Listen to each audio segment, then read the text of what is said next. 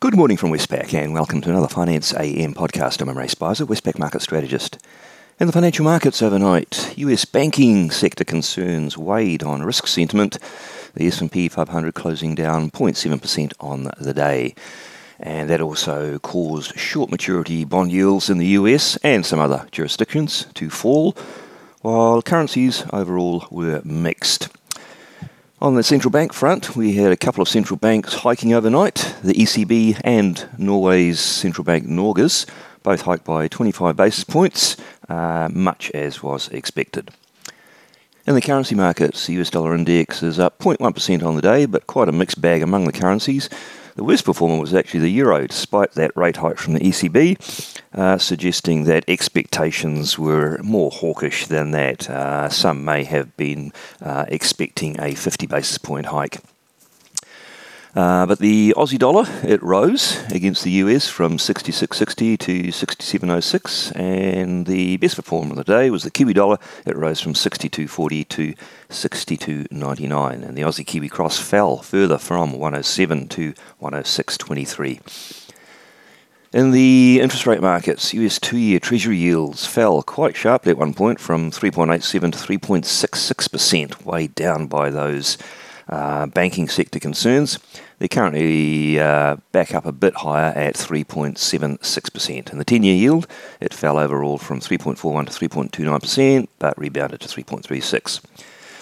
And markets now are pricing that the Fed funds rate won't go any higher. Indeed, at the next meeting in June, uh, they're pricing about a 30% chance of a rate cut and they're pricing about 95 basis points of rate cuts by year end. So they're thinking that this uh, banking sector crisis, uh, at least the mid sector crisis, uh, will weigh on the Fed and cause them to do uh, an about turn. Australian interest rates um, somewhat followed those US moves. Three year government bond yields falling from 3 to 2.82%, and the 10 year yield down from 3.35 to 3.23%. And regarding pricing for the RBA cash rate, um, it's seen as remaining on hold at the next meeting in June. In the commodity markets, Brent crude oil rose 0.6% to $72. Copper fell 0.6%, iron ore fell 1.1% to $103, and gold's up 0.5%. Now, a bit more detail on the ECB. Um, it hiked by 25 basis points, taking the deposit rate to 3.25%, and it also said that it would stop reinvesting its um, QE bond holdings proceeds eh, from July.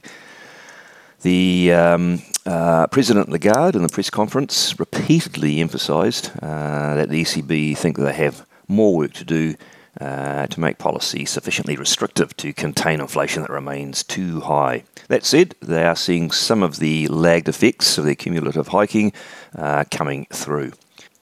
And Norway Central Bank, uh, Norges, hiked by 25 basis points to 3.25%. Um, officials saying that there'll be more to come. They uh, have projected they're going to take the rate up to 3.5% by mid year. Uh, they did note the weakness in the local currency, the Norwegian kroner, uh, of late. On the day, what's out that could be market moving? Um, locally, the RBA's monetary policy statement will be released and give us more colour around that uh, surprise 25 basis point hike uh, earlier this week. And in the Northern Hemisphere, uh, the key event for global markets will be the US non farm payrolls report for the month of April. Uh, markets are expecting a 183,000 job gain uh, taking the unemployment rate slightly higher to 3.6%. Well, that's it from me today. Thank you for listening. I'll be back again at the same time on Monday morning.